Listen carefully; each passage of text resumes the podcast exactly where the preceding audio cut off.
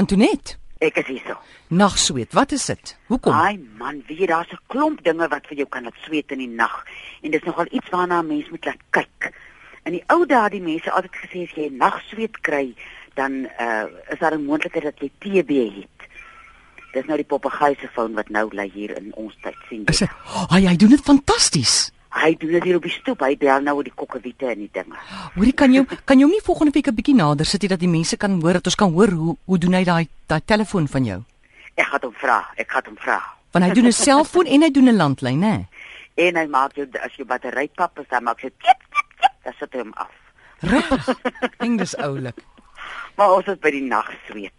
Weet jy en dan is die navorsing wat nou gedoen word uh wat sê uh dat dit nie noodwendig net TB is wat vir jou kan dat nagsweet hê nie.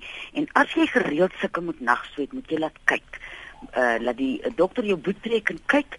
Uh dit kan hormone wees. Mense wat nou die hot flushes, maar as jy nou die hot flushes kry, dan kry jy hom nou in die dag en in die nag as jy so in die Mm. brand slaan. En as jy nou van dit 'n nag die nagsweet kry, dan kan jy kykie drie blaar en kankerbossie gebruik net om daai vreeslike op op en affe van die hormone bietjie meer gelyk te kry. En die ander ding wat kan wees dat jy in die nag sweet, kan jou skildklier wees. Hy is aktief in die nag. En uh, die skildklier doen vreeslike goed aan 'n mens. Hy laat jou sweet. Jy kan uh, angsaanvalle kry van hom en baie mense wat uh, sukkel met depressie kan dit kan afkom van dat jou skildklier nie lekker werk nie. En vir jou skildklier kan jy lekker ou dasbos en klipkrye gebruik.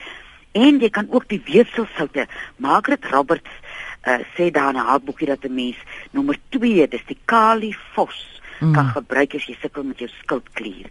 En sy beweer in die indigtingstukkie van haar dat voorbehoedmiddels by party vrouens versteur die skildklier. So hulle kyk dat iemand as hulle mens hulle neem jou bloed en hulle sê vir jou wat dit is dat uh, as jy wat gaan jou skildklier aan. En jy kan ook 'n uh, Lugol's iodine, dis nou jodium wat jy kan inneem om jou uh, skildklier te help. En die interessantste ding hoor ek nou hier in die week by Welma, sy sê hierdie Himalayan sout hierdie hierdie Ja. pink sout het nie uh jodium in nie. Regtig. Hy het wonderlike ander minerale in die seesoute het almal jodium in, maar binnelandse soute sit uh, die die vervaardigers jodium by. Toe ek nou die dag hier in in 'n winkel gesien daar staan iodidated uh, Himalayan sout. So as jy die Himalaya se sout gebruik, kyk dat jy die een kry met die jodium in. Want dit is hoe sy gebruik nou al jare die pink sout en toe sy 'n skildprobleem uh, skildklierprobleem uh, begin. En uh toe sy haar navorsing gaan doen, toe kom sy agter maar daar is nie jodium in daai pink sout nie. So kry die een wat hulle jodium ingesit het. En koors.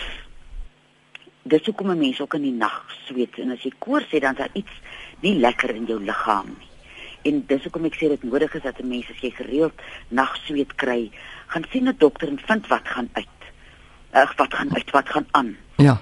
En op emosionele vlak as jy jou woede heeldag onder die klip indruk, slat jy in die nag in 'n woedesweet uit.